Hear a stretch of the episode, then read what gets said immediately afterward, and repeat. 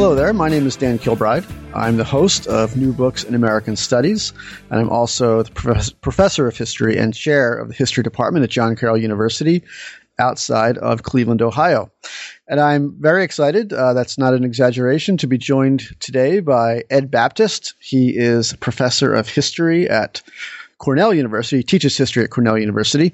Uh, he's the author uh, previously of a terrific book called Creating an Old South, which is about the plantation frontier in antebellum Florida, which is published by the University of North Carolina Press.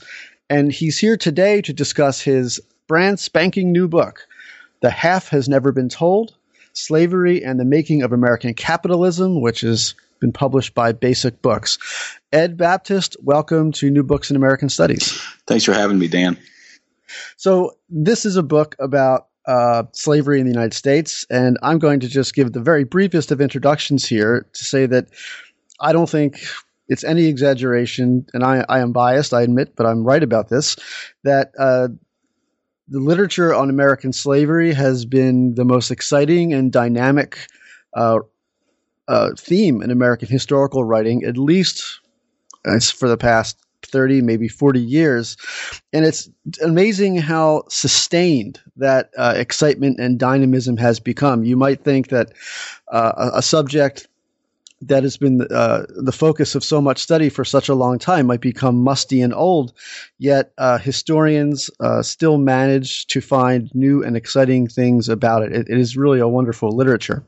And I think this book, uh, even more remarkably, manages to say a lot of new and exciting things about this. So, uh, Ed, tell us about yourself and the path that brought you to this book. Uh, there are, of course, so many ways to, to answer that question and so many paths, but but I think just to um, uh, hit the first one first, uh, the question about myself is that I grew up in Durham, North Carolina, uh, in an era, uh, the nineteen seventies and nineteen eighties, when uh, at least um, in fits and starts, uh, the U S the U S uh, education system was was trying the process of integration, and so. Uh, although I'm white, I ended up in a lot of schools that were majority black, uh, with a lot of teachers that were African American. And what I began to notice uh, at, as a back at a fairly early age was that there was a considerable difference in the ways that uh, uh, the sort of white media and um, the larger uh, established point of view of the United States told the history of slavery, as, to po- as opposed to what I would hear uh, from my African American teachers or Uh, what I might hear once we got into some of the, the stories that they told in class about people like Frederick Douglass or Harriet Tubman. You know, even even though there was an ongoing attempt to incorporate those stories uh, in academia at that time, although I didn't necessarily know when I was in, let's say, third grade, uh, there was still, uh, even as I got a little older, went to college and grad school and so on, and I dug into Um, a lot of the, the white authored histories, even the histories of slavery, there were there were still differences between that that more popular, uh, I think, deeper rooted story of slavery that I had been hearing even as a child, and the larger uh, um, academic story that was being told. Mm-hmm.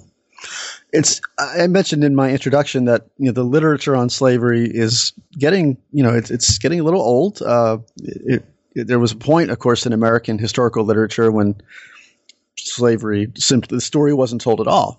Uh, you mentioned in your introduction about, you know, American history textbooks. Even today, uh, slavery gets maybe twenty-five pages. It's covered, you know, tends to be like the eighteen fifties. It's like the snapshot of slavery, and that's pretty much all you need to know.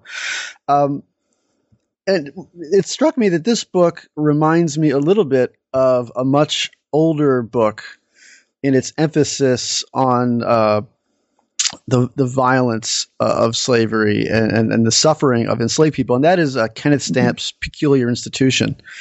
Um, and I wonder if you could talk just a little bit about um, how s- literature on slavery has evolved over the past twenty or thirty years, and what the biggest influences on you, uh, you know, in, in historical literature as as you approach this book. Yeah, I, I think I think that's a uh, interesting comparison, because as I um, prepared to write this book, and and I, I should say the first book you mentioned um, was a a community study of a a, a frontier area uh, of the South, and and writing that book is what was sort of the direct cause of of um, uh, the direct impetus that pushed me into into deciding that what I needed to do next was write a history of the expansion of slavery uh, across multiple frontiers and multiple decades, multiple states of the South. But as I as I reviewed the uh, the literature in, in preparation for this new book, uh, what what I did realize is that there were a couple of older books that that seemed to uh, have been a, a little bit forgotten uh, as various currents of of um, uh, conflict and debate and so on in American society pushed them to the side, uh, but but which did seem to have a lot to say that that had perhaps been forgotten, and, and Stamp was certainly one of them. Um, Stamp did write about um, violence a lot more than some of the uh, other historians who followed them, or a lot more directly and explicitly. And he did write, actually, surprisingly, more about uh, things like the domestic slave trade, mm-hmm. which occupied a much smaller share of attention in the writing of the nineteen sixties and seventies and eighties about slavery. That writing was less concerned with uh, arguing and establishing that, that slavery was a, a violent process of exploitation, and much more concerned with uh, arguing that uh, enslaved African Americans had created Uh, a culture that uh, could, in terms of its the psychological um, um, cushioning and and um, sustenance it could provide to African Americans, that that it was able to withstand the the impact of of the kind of violence and uh, exploitation that that I suppose as historians took as as a given. Mm-hmm.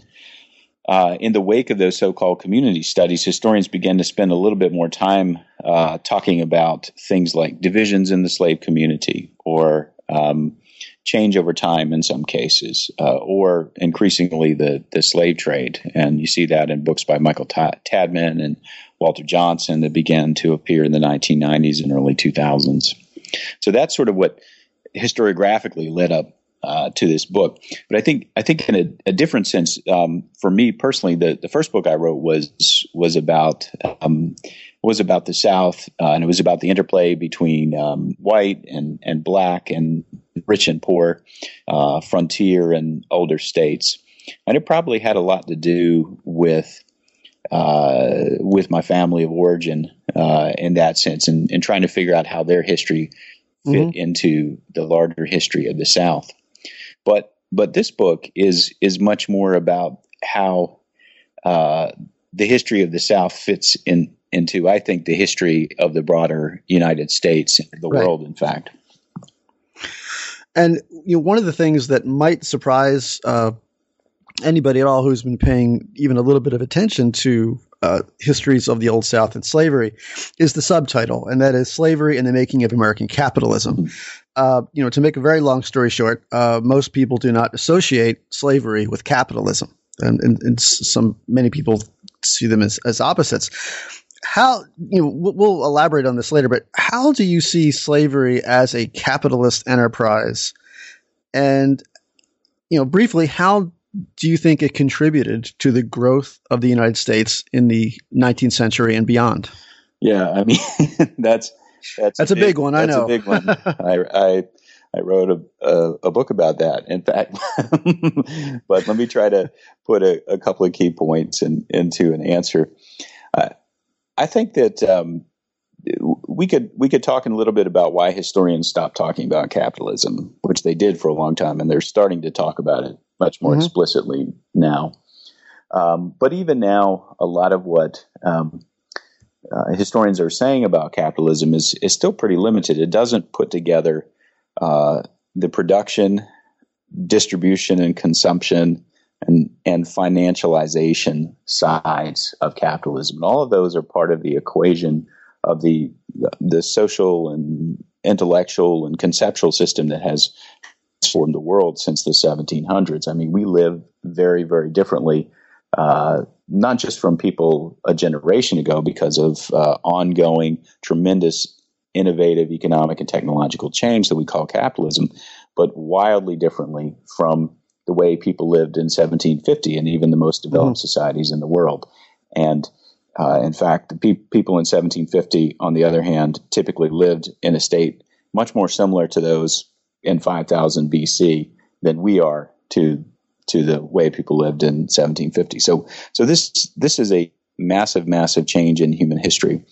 And one of the things I argue in the book is that uh, American slavery, especially as it develops after the Revolution, is tremendously significant to that change.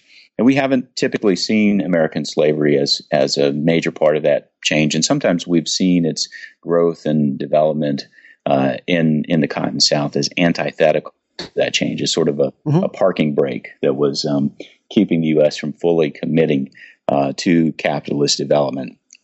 And that's that's partly because there was a big political conflict over slavery, and, and Northern opponents of slavery decided that they were the true capitalists and the true Uh, modern people, and and that slavery was a sort of backward thing. But if you actually look at, at the, the way slavery worked, uh, and then so you look at the way it worked, and then you also look at its, let's say, contribution to, to broader capitalist mm-hmm. development, you see that it is deeply, deeply um, capitalist in a lot of important ways. Uh, so one of the things I discovered in the first book, it's it's sort of a small part of the first book, and I couldn't actually get people to pay much attention to this at the time, but um, but later, for reasons I'll explain, they, they got much more interested. One of the things I, I, I realized was that, um, first of all, expanding slavery, uh, which was a, a process that, that continued from the nineties right up until eighteen sixty, and the desire to expand slavery was actually the cause, the proximate cause of the Civil War.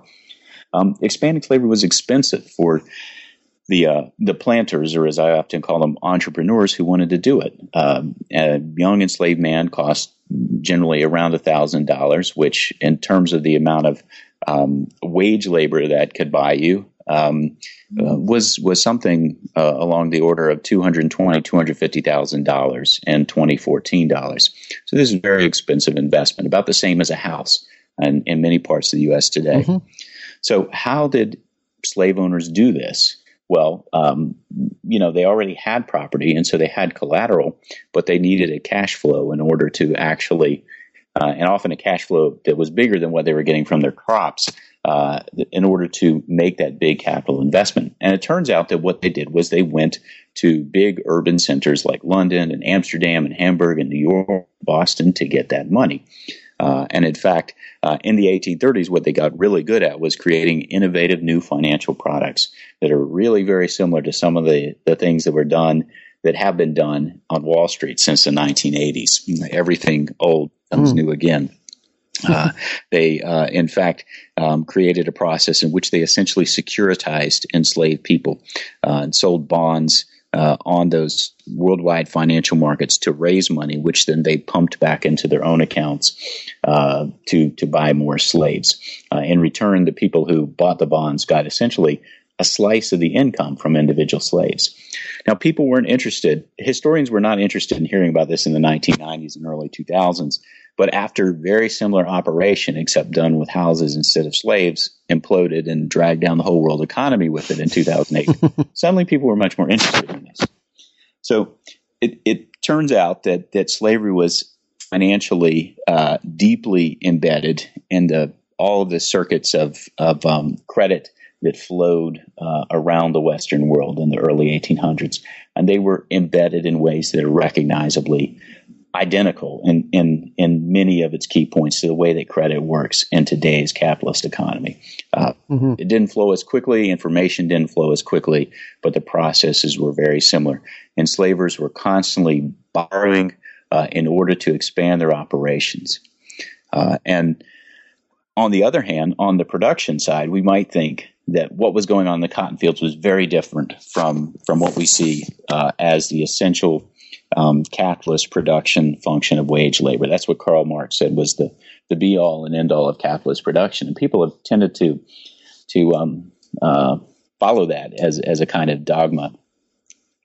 But what's significant about wage labor for um, not just for Marx, but for Adam Smith uh, and people from all over the political spectrum who look at, at capitalism, uh, what's significant about wage labor systems is that they build in Uh, incentives for innovation, uh, mm-hmm. which continually produces more product with the same amount of labor, thus expanding uh, the amount of goods that are available. And this this breaks us out of the old bottlenecks of, of uh, old agricultural societies, which changed very, very slowly and usually could not accumulate too much to protect um, societies uh, from starvation, uh, much less from uh, falling into Um, I don't know, a, a sort of um, a sort of stasis uh, where where they weren't expanding, weren't changing technologically. So what's what's interesting is that what actually happens as enslavers expand their cotton operations uh, and as they move large numbers of slaves into places like Mississippi and Alabama is that they have incentives to produce more cotton all the time. Uh, the world market for cotton is growing Uh, because of the Industrial Revolution that's taken place in Britain. Uh, and all they have to do is to figure out how to make more cotton. They have two two problems. Um, the first is one of processing. It's hard to get the seeds out of cotton fibers. Mm. We know all about the cotton gin. We know that that's, that's what happened. They have a mechanical solution. But picking is the other bottleneck. And in eighteen hundred, most people could pick uh, at most about forty, forty-five pounds a day. Picking is really hard, and no mechanical solution was invented until the nineteen thirties. What slave owners figure out to do is to create incentives for cotton picking. And this isn't by paying more. This is by measuring more and whipping more. So they set individual incentives, and you can see this uh, very, very clearly in, in the, the film twelve years a slave, actually. Yes, that's right. Yeah. Mm-hmm. The, in fact, um, Steve McQueen uh, and the twelve years a slave crew do a better job of depicting that Uh, than virtually any historian. Hmm. So um, everybody has an individual quota. If they don't make the quota, uh, if, if their bag is weighed at the end of the day and they haven't made the quota, they're whipped. And sometimes it's very explicitly a kind of um, a very uh, uh, capitalist accounting. Okay, you're five pounds short. An enslaver told Israel Campbell when he was learning how to pick cotton in Mississippi in, in the uh, late eighteen twenties, you're five pounds short. And so I'm, you owe me a debt, and I'm going to exact repayment in the form of five lashes, one pound short, one more lash. And these, these were pretty brutal whips that were being used. So people learn how to pick to their quota. And what enslavers then do is raise the quota. And over time, um, primarily, I would argue, because of this process of measuring uh, and then raising of the quota, what happens is that enslaved people pick faster, faster, so that by eighteen sixty, the average enslaved person is picking about uh, three or four t- times faster than the average enslaved person in eighteen hundred. And this is tremendous. Uh, they're producing uh, this absolutely crucial product for the Industrial Revolution four times uh, as fast as they did in eighteen hundred. Uh, and although the price of slaves goes up, uh, it doesn't go up that fast in real dollars. Uh, yeah, you, you referenced uh, Steve McQueen's movie, and, and anybody who's read uh, Solomon Northup's account, you know, when when he arrives on a cotton plantation, he is absolutely stunned with the speed with which his the, the slaves pick cotton. He's he, he simply can't believe it. Yeah, and he can't keep up. Uh, no, he can't. And it's very hard for him to adapt. And in fact, he never really does. And this is Mm-mm. part of why uh, the people that enslavers on the cotton frontier wanted to buy were young men and women uh, ranged from preteens up to at most in the early twenties. That's when prices were highest. And a big part of it was because uh, they they were still malleable enough uh, to learn how to pick at the kind of speeds that, that were demanded. It's hard to learn after that after that kind of age. Yeah. Um I want to. I, I do want to get into the you know the nitty gritty of the book, and one of the interesting things that I think that readers will find about this book is that uh, it it really focuses on a period of slavery that, especially textbooks, don't really focus on, and that is that I mentioned in the introduction that if you read an American history textbook, you tend to get this sort of snapshot of slavery that focuses on the eighteen fifties, the very last decade of slavery, but you spend a lot of time on the late eighteenth and early nineteenth centuries, uh, especially t- to discuss the uh, you know the, the, the interstate slave trade. Um, one of the things uh, you you argue in the early part of the book is that you know y- you observe that in the very early years of its history, the United States was actually in a fairly precarious geopolitical situation. It wasn't very united. There wasn't a lot of things that tied Americans together. And you argue that slavery's expansion actually helped forge the United States together. Uh, how did it do that? Well, first of all, um, agreeing to let slavery expand is is the price of union at the Constitutional Convention. Uh, South Carolina and Georgia, and maybe North Carolina, uh, at least said they were willing to walk if slavery was not going to be allowed to expand. Mm-hmm. Uh, and right there, uh, at, in seventeen eighty-seven, the major focus is the international slave trade. They want that to continue. Uh, but I also think that uh, allowing it to expand in, into other territories is is a part of the subtext there. Uh, there are debates already in the Continental Congress about that. And South Carolina, Georgia, North Carolina, again, have successfully blocked, for instance, provisions that might have uh, kept slavery from expanding into uh, what is today Tennessee and, and Mississippi and Alabama. And so so it's literally the political price of union in that sense. But But slavery's expansion and its ability to start bringing in revenue uh, for uh, for the American economy, and this is a cash-poor economy, an economy that needs the ability to uh, to trade overseas, to buy things from overseas, to bring in investments from overseas, but doesn't have much to sell. Slavery's expansion gives that economy something to sell. It gives it products uh, that are coming onto the international market at exactly the right time, uh, in particular cotton in the seventeen nineties and uh, and then the first decades of the nineteenth century. So it fuels all kinds of other development, and of course it, it fuels the further development of slavery. And then finally, um, slavery helps to create these um, internal financial networks that bind the interests of wealthy people in the Northeast to the interests of wealthy people in the Southeast and increasingly the Southwest, and helps to produce a um, a class that has a lot invested in the future unity of the United States. And that, in a sense, is exactly what uh, James Madison and Alexander Hamilton uh, were arguing uh, the U S needed uh, in in the Federalist Papers, and then uh, for Hamilton in his establishment of a a kind of a formal national financial system, uh, mm-hmm. a formal set of networks focused around the first uh, Bank of the United States.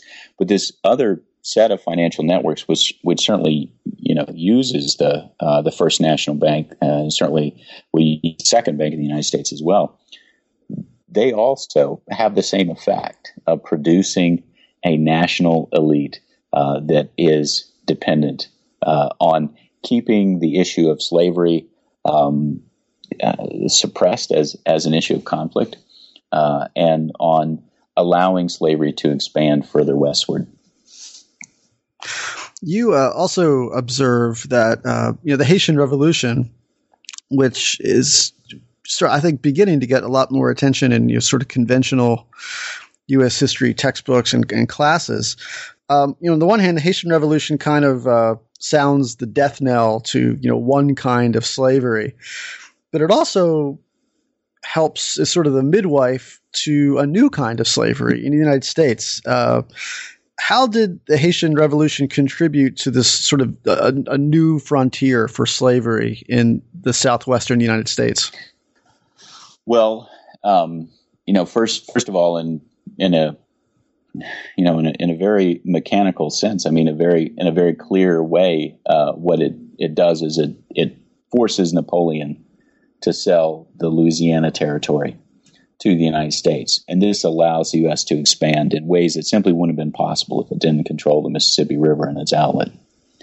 Uh, Napoleon had dreams of a, a American empire. That's quite clear. He invested Uh, tens of thousands of troops in reconquering uh, Saint-Domingue um, from from the rebels who had who had come to control it by the seventeen nineties, uh, and it's clear that he wanted to reinstitute slavery there, but he fails in doing so because of the resistance of, of the Haitian people, and so he's forced to abandon his plans and and do something that he had been previously unwilling to do, which is sell New Orleans and Louisiana Territory. So that's absolutely necessary uh, for the of this continental kind of slavery.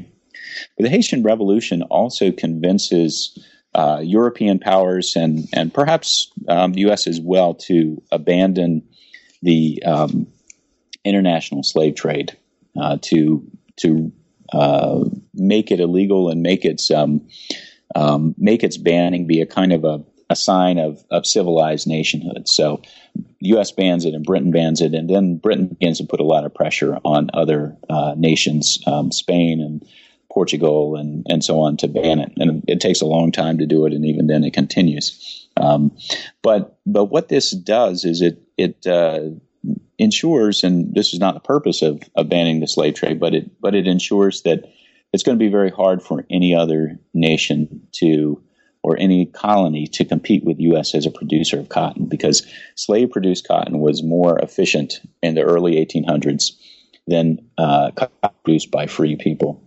Uh, and unlike uh, the British Islands uh, or the Spanish colonies, uh, U S slavery by eighteen hundred had become very successful at reproducing itself, uh, at growing because of internal natural growth. Um, without the slave trade, British colonies were not going to be able to compete with uh, American production of cotton. You focus... Uh in the early years of, of the nineteenth century, and you, the, the way you talk about the expansion of the cotton frontier, and uh, as you describe, instead of using the word planters, you t- as you said, you tend to use the word entrepreneurs. It, it's almost like a frenzy of expansion and growth. Uh, and at, at one point in, in the book where you, where you talk about, you know, the way we usually think about capitalism as this, uh, you know, it's a very rational system. You know, people make choices based on their self-interest. Uh, but you uh, argue in some ways that uh, this is a lot of – it's almost like gambling, mm-hmm.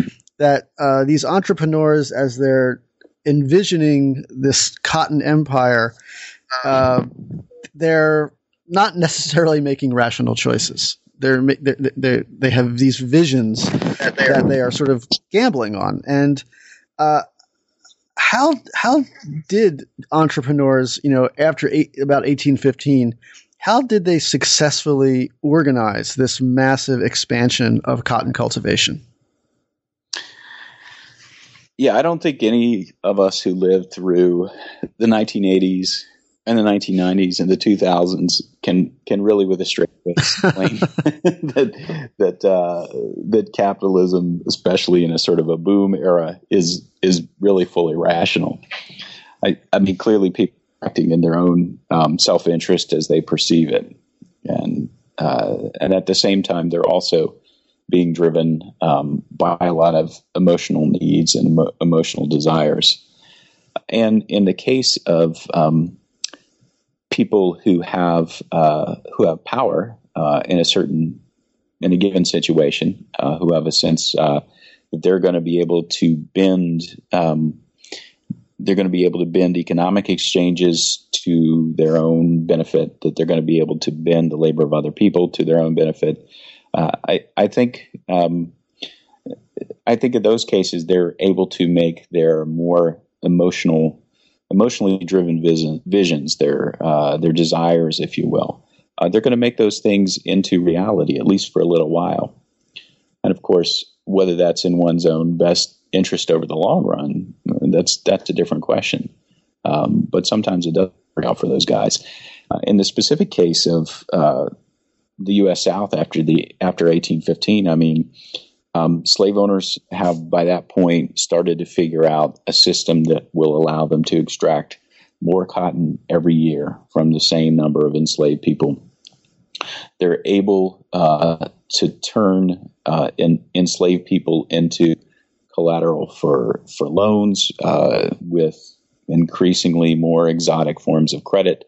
Um, they're able to do that because the cotton that those enslaved people is so important to the world economy and is such an important source of all kinds of profit, including the profit of those who lend and, and those who speculate on the securities that enslavers create. And then, and then finally, the rules of the rules of engagement in U S politics are set up in such a way that slave owners have outsized influence. They have outsized influence in mm-hmm. their own communities, mm-hmm. uh, but they also have out. influence on the national stage. I mean, I have to sit down, and I'm always forgetting the exact figure uh, of w- how many U S presidents before Lincoln uh, who I think was the thirteenth. Um, but how many of them were slave owners? But the majority of them were slave owners. Mm-hmm. And the reality is that even when they weren't slave owners, uh, they needed slave owners in order to be elected. And so they followed policies that were deeply complicit in the expansion of slavery. Yeah. Um, and just as an aside here, uh, one, one of the books that I, I thought was uh, really uh, made that point effectively in sort of a, a micro way was uh, a book by a guy named uh, Bill Dusenberry, who uh, wrote a book on uh, James K. Polk mm-hmm. as a slave owner. Mm-hmm. And it's, it's very eye-opening accounts of uh, this, this relentless, uh, you know, entrepreneur. Mm-hmm. Uh, and it, it, so something you said earlier reminded me when you when you mentioned uh, young slaves uh, being sort of more malleable and more teachable. That's precisely the sort of slaves that that, that James Polk uh, bought under the table, uh, so that. Uh, so that Americans wouldn't find out about it. He had yeah. a reputation as a slave owner, and there was something else going on quite differently than that. You know, I, I think that readers will be struck uh, by your the, the, the way you portray uh, these slaveholding entrepreneurs, uh, the way they uh, construct this this cotton empire, and the way – you've talked about this already, but the, the way they uh, develop this extremely efficient system for extracting labor Uh, from slaves. And you didn't say this word before, but in the book you use the word torture mm-hmm. to describe uh, you know, the system of labor extraction. And I, I think it might strike readers who have maybe have a passing familiarity with uh, or, or even just an image of the Old South that is so uh, uh, opposite of, of the portrayal that you deliver in this book. So how have we missed this? I know not not everybody has. Certainly, uh, you know, you open the book with uh, the, the story of this W P A interviewer who is talking to the slave who sort of, you know, tells him, you know, this was a, a terrible thing, and uh, it describes uh, some of the things you talk about in the book. But how how has our sort of dominant image of the Old South, how have we missed this, what you've talked about in this book? Well, I, I think if we um, heard about in another country, um, let's say the Taliban uh, taking over uh, part of Afghanistan again, as as they as they are they're doing, uh, and, and let's say we we heard about them uh, grabbing people who didn't follow their rules and carting them off some, somewhere, uh, and um, ripping the clothes off of them and, and beating their backs brutally until they, they bled, but also uh, consented to do what they, what their oppressors said. I think I don't think we would have a problem calling it torture. Uh, and there were, of course, lots of other things that enslavers uh, did uh, that went even beyond whipping. So I don't think we would call it a torture. I th- call it torture. I, I think, excuse me, I think we would call it torture. And I think that in the U S context, we've agreed to not name it for what it was. And we agreed that as a society a very long time ago. I mean, we agreed it well before the Civil War because of the needs of national unity. Um, it was simply not politic to say that what was happening in order to generate uh, fifty percent of American exports was torture. We simply couldn't say that. Now, there were some people who did say that, uh, such as enslaved people, and then when they were occasionally able to escape, uh, they named it for what it was. And there were a few whites who listened to that, and they were abolitionists, and they were seen as radicals uh, by and large and excluded from proper society uh, right up until the very edge of the Civil War. And then after the Civil War, in order to make national reunion go more smoothly, of course, African Americans in the wake of Reconstruction were gradually and, and yet violently excluded uh, from from uh, the ability to actually exercise the rights of citizenship. And historians, uh, white historians, um, as they're writing what are really the first professional histories of the United States, incorporate these uh, plantation myths which are being propagated in the wake of the Civil War. Apologists for the South. And so once again, the idea that that uh, all of this wealth uh, that was generated by slavery uh, was generated by violence was pushed off the stage. And that that has persisted, I think, a lot longer uh, in our ideas about slavery than we'd like to admit, at least in mainstream American culture. Mm-hmm. And I think there's some some really complicated reasons for that. Uh, and, and some of them, I think, um, have to do with nation. Some of them have to do with race uh, and the way that African-American pain is perceived. Um, we're starting to get some very interesting, um, literally laboratory studies about how people react uh, when they see um, black skin being pierced by a needle as opposed to white skin being pierced by a needle. I, I think that's probably part of it. But but also part of it, and, and I hope that uh, my book can go in some small way towards towards rectifying. I think part of it is just that the story hasn't been told in the right way. It's been told in ways that are still muzzled uh, by these needs to see slavery as something that's ultimately uh, nonviolent, uh, that's ultimately paternalistic, that's ultimately not uh, this tremendously violent institution at the heart of American history. Uh, one of the things you discuss at length in your book is how enslaved people coped with this system, with this torture. Um, how did they manage? You put a big emphasis on survival, and you don't sort of uh, poo-poo survival. You see, survival was, under the circumstances, uh, almost a heroic feat. Uh, you know, we, we we shouldn't necessarily, uh, you emphasize, you know, a lot of attention to slavery and slaves is uh, about resistance and escapes and those, those sort of uh, very exceptional things. But you emphasize something a little more uh, mundane, and that is survival, just, you know, how people coped with suffering. How did enslaved people Just just cope with it? And I, I think for the, the people who I've put at the center of the book, um, which is uh, forced migrants, enslaved African Americans who are moved by force from the communities where they grew up in the older slave states like Maryland and Virginia to the newer slave states. I think for those people, it was a particularly fraught question because they were being put through some, some violent uh, and um, often extremely uh, deadly processes, uh, being put into a new disease environment uh, that was much worse, being forced to um, learn um, new kinds of labor uh, and to learn them in this extremely exacting way with the threat of violence hanging over their head. And to do this all while being ripped out away from everything they'd known and cast among strangers. Yeah, and that in those circumstances, Um, absolutely, survival is not a given. Survival is itself a kind of um, a kind of resistance, and is necessary for everything else that happens. And in a lot of slave societies uh, over time, and for a lot of the individuals who were taken to these new cotton states, survival didn't happen. Um, most mm-hmm. most slave societies have to be um, uh, continually fed by new imports because the population is continually decreasing. People do not survive. And yet, um, slaves in the American Southwest, um, the majority of them did survive. Uh, the cost of that was often was often very high in all kinds of ways. Uh, but um, one way was that uh, one way that they survived was that they created um, they created ways of helping each other survive.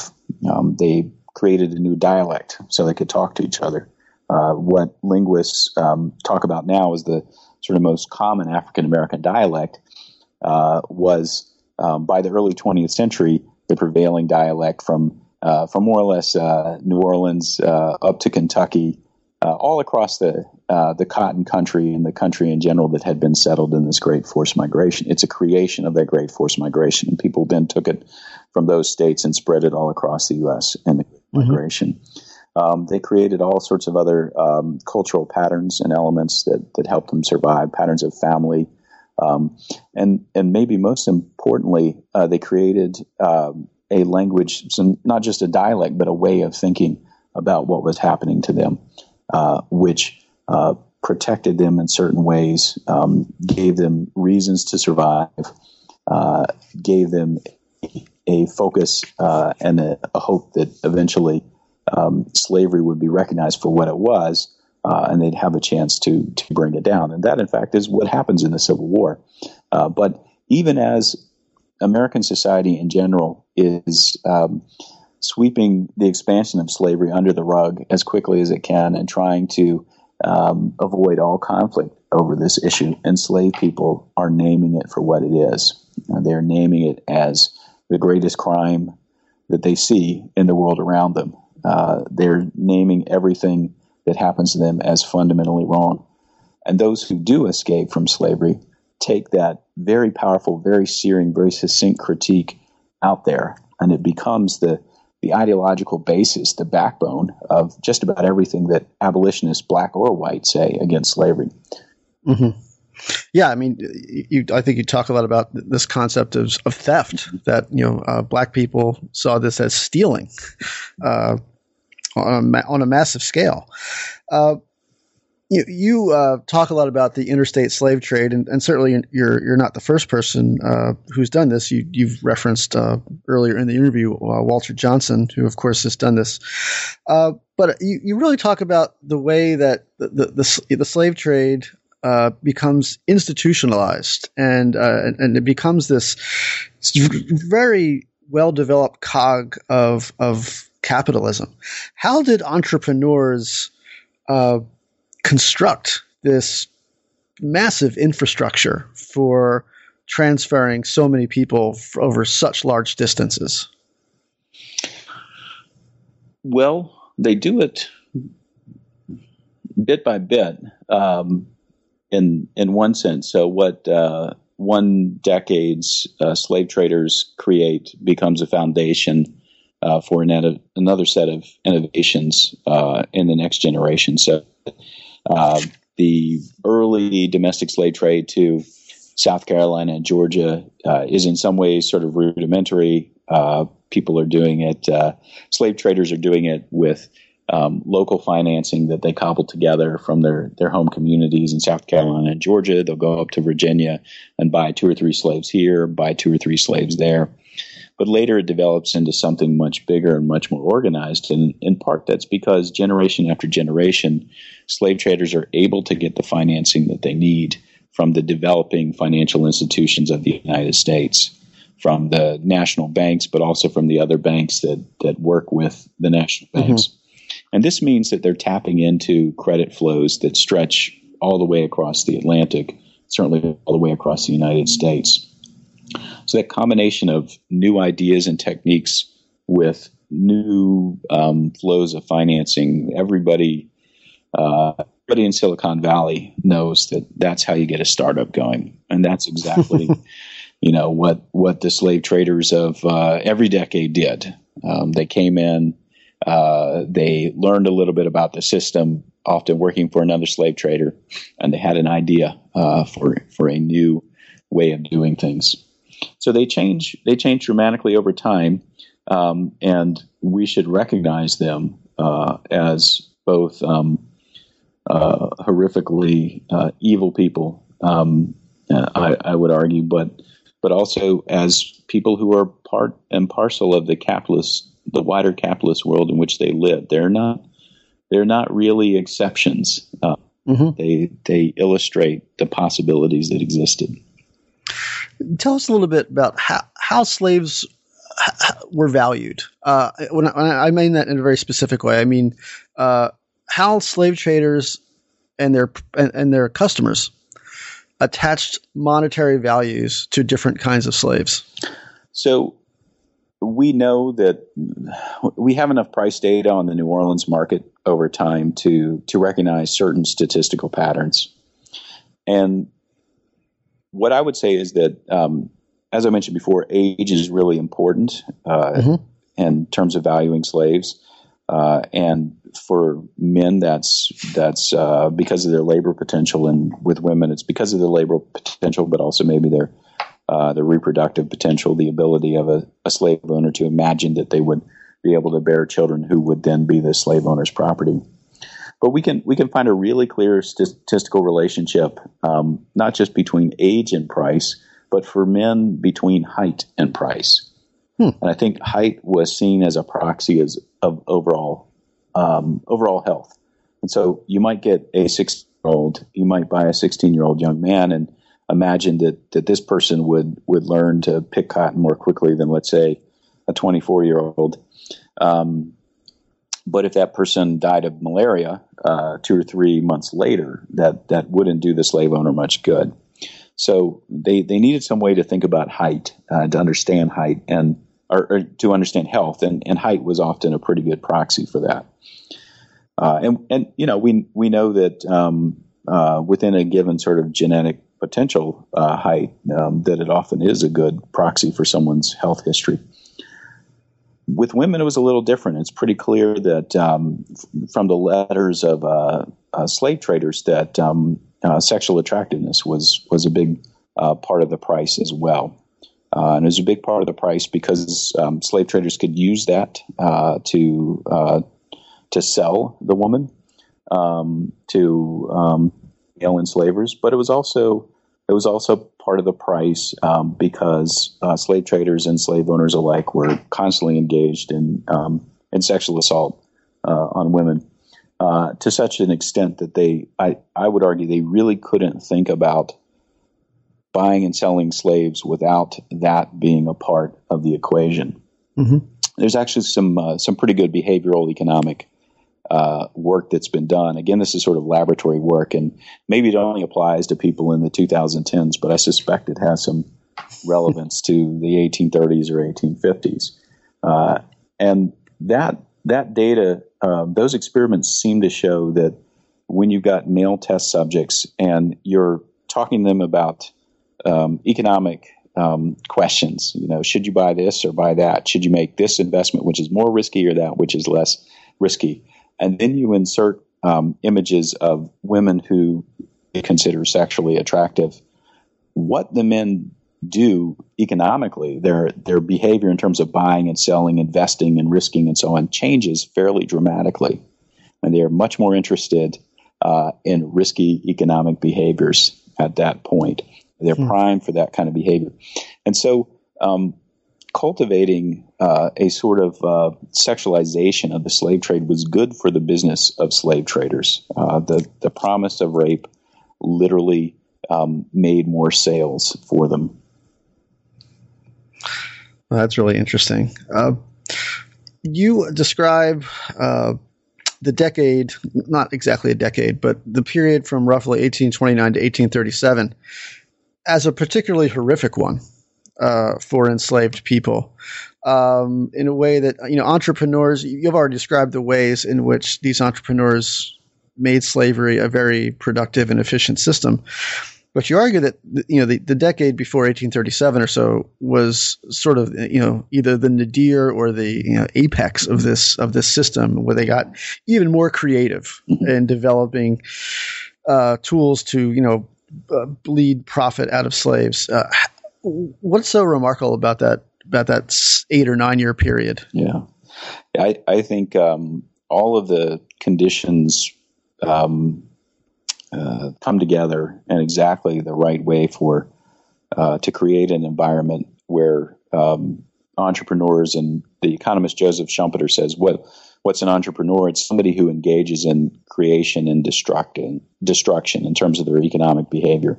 Uh, they're able to come up with um, new ways to a- approach or in- engage in, in market behavior uh, that that radically reshape those markets, um, often destroying older patterns of business. And conditions are perfect for that from the perspective of, of Southern enslavers in that decade.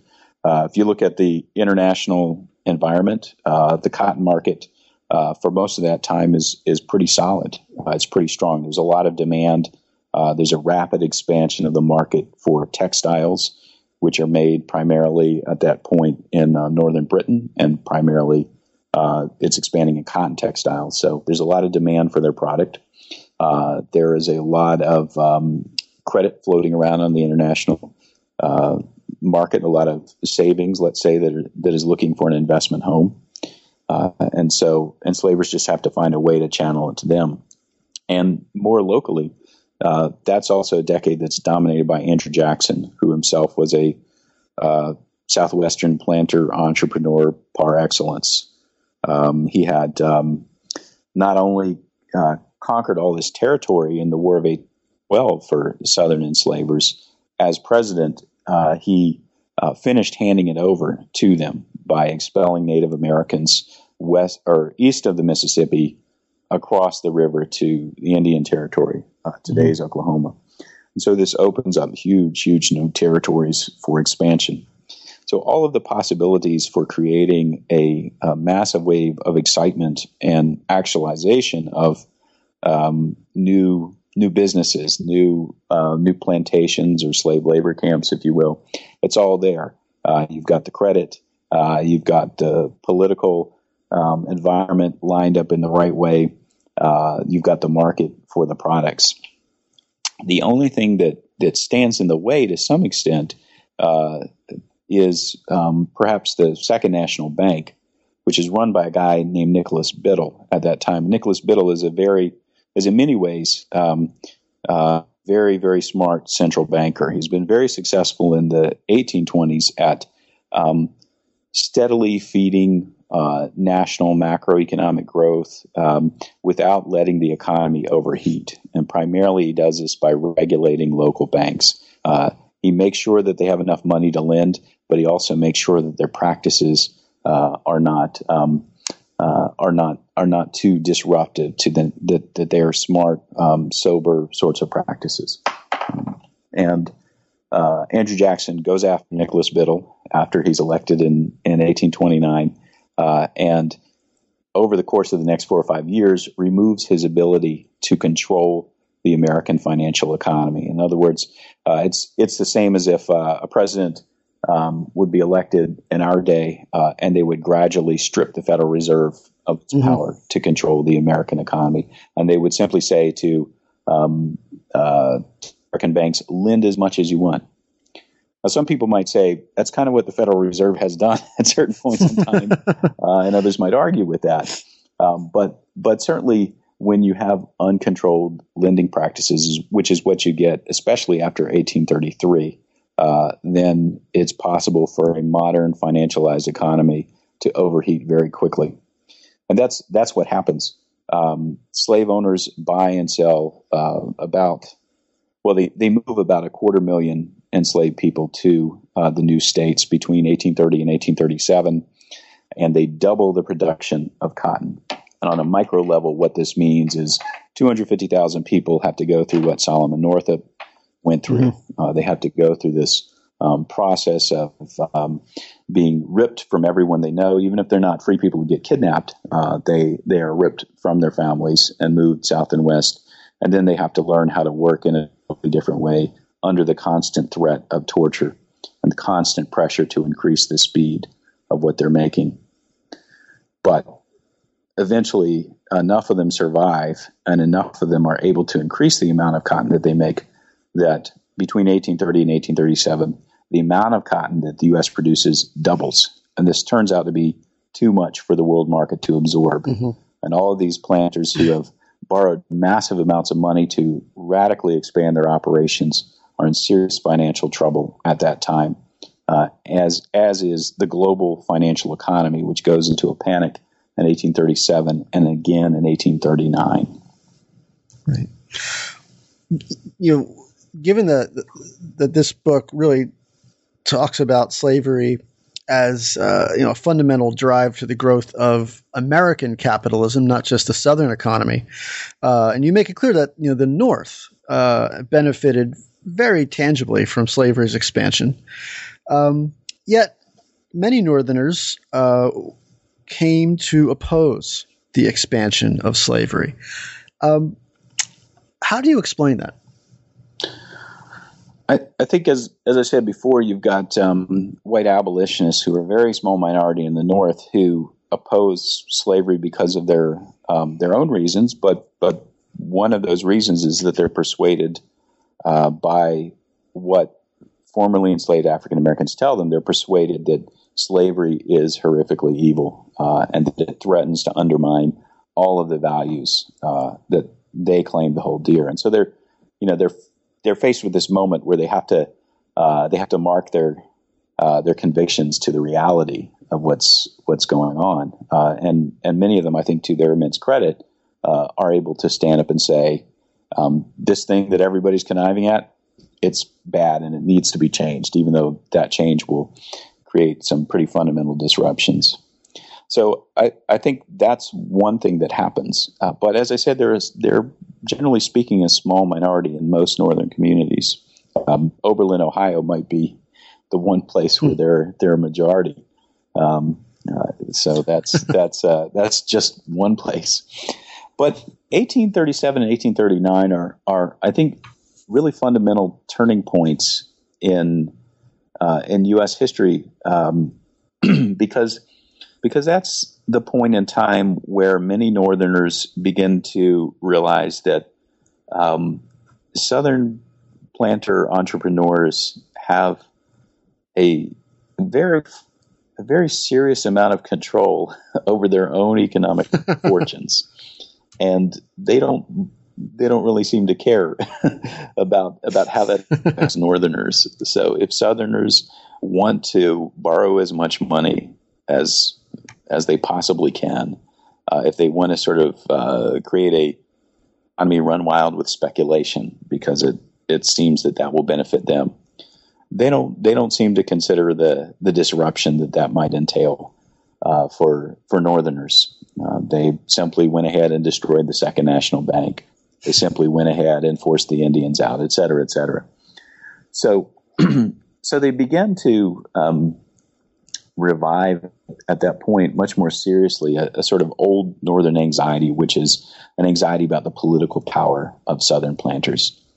And so the, the argument that the national government is controlled by what uh, some call a, uh, for instance, um, John Palfrey, this this um, uh, Harvard professor, magazine editor, uh, et cetera, uh, this guy, kind of quintessential Northerner who's actually related to Southern planters, he starts to refer to what he calls a slave power, capital S, mm-hmm. capital P, a slave power that is right. directing the politics uh, of of the U S, uh, directing the political economy in a way that is fundamentally opposed to the benefit of and the further development of the North.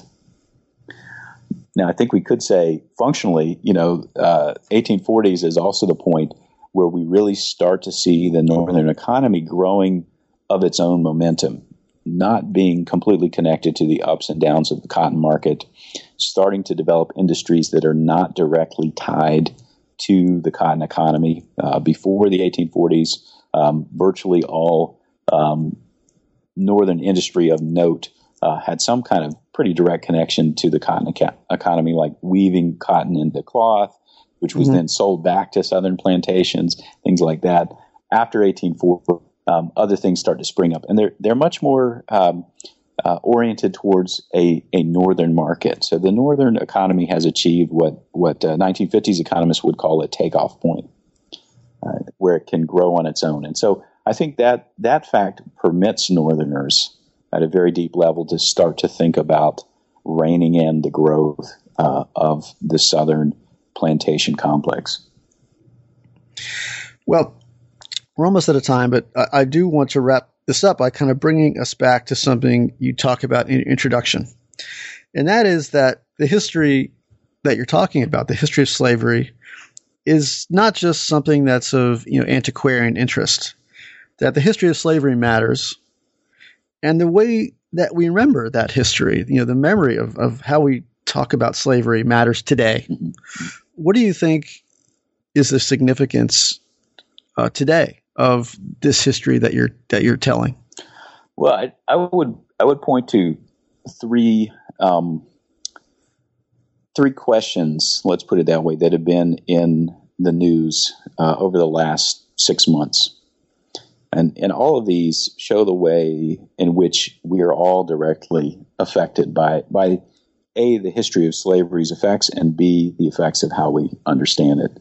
Uh, and the first one, you know, most obviously, I would point to to uh, Ferguson and the debates that have followed the shooting of Michael Brown, uh, mm-hmm. because um, the way in which uh, African Americans are policed today, um, I think many people would argue, and I, I think with um, certainly with some salience, is directly shaped by slavery and by anxieties ab- about the possibility of slave revolt uh, the possibilities of uh, enslaved people's violence in reaction to the violence that was being done to them. And I think um, the way that African Americans have been policed has always been different, and it continues to be different. And we're still coming to grips with that as a society.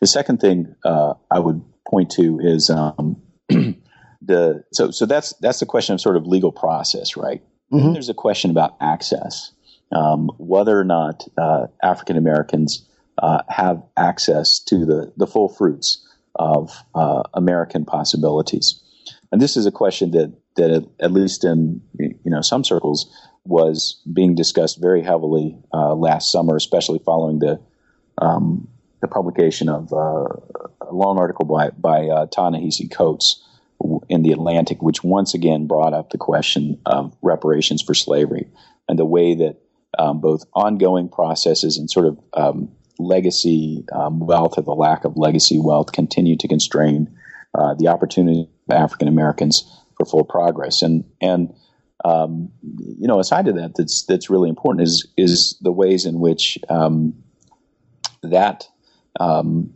that limited access for African Americans Um, helps helps some Americans, some white Americans, but it also hurts a lot of other white Americans. Mm-hmm. Mm-hmm. And then and then the third thing I would say is is related to or, or was brought into the news by the publication of Thomas Piketty's book on on wealth and inequality, and that's a, that brings up even bigger questions of of the legacy of slavery and the way that wealth is distributed in this country, uh, and the ways in which the wealth of slavery uh, may still be present and visible among us as as accumulations of uh, of value uh, and power in the hands of some people and not in the hands of other people. And that, again, is something which doesn't just affect African Americans. It, it affects all people in the United States. So those are those are just three. They're not. I wouldn't call them small ways because they're all about huge questions. But those are those are three, I think, pretty clear ways in which we are still dealing. Um, we're still dealing with slavery, or you know, perhaps in some ways not dealing with slavery. Right. Perhaps should be dealing with slavery and thinking about the history of slavery as we understand current problems uh, of distribution, of access, and of, of process. Uh, well, Ed, uh, we've taken up uh, over an hour of your life, um, so. I know you just published this terrific book, uh, so please forgive the next question, uh, which is the last one. But uh, what is what is next for you? So I have a couple of projects. Besides just basking in the glow of the glory, the fame, the wealth that's coming your way. hmm. Uh, well, if if you promise that's what's coming, um, no, I, I think um, I've got a couple of projects that are that are on the stove, um, which I'm trying to to heat up um, as we speak. One of them is a um, A comprehensive crowdsourced database of runaway slave ads, uh, which there are tens of thousands in um, uh, American newspapers that survive from the slavery era. And some people might be familiar with this and others not, but when an enslaved person ran away, often uh, their, their owner placed an ad uh, saying, hey, look out for this man or woman. Here's a physical description. Sometimes it'll say how they act, where I think they might be going, what they they might be wearing. And in a way, that's as close to a detailed census as uh, or, or census return or document or whatever as we're going to be able to get on, on most enslaved people. So there's a lot of information uh, about uh, individuals and how they resisted and how they attempted to shape their own lives in those um, ads, but there's no comprehensive um, database of them. So uh, along with a, a team of other people, um, like uh, uh, several several folks here at Cornell and also uh, Josh Rothman at the University of Alabama and Molly Mitchell at the University of New Orleans, we're trying to create a, um, a database which we think might end up containing fifty thousand, one hundred thousand. Mm. We're not sure how many individuals. And we're trying to engage the broader public in, in helping us to to process these documents.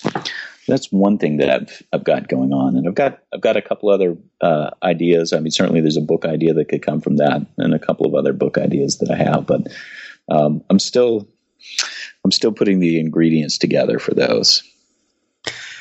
All right. Well, uh, Ed Baptist, I want to thank you very much for uh, discussing this book with us today. Thanks, Dan. You bet.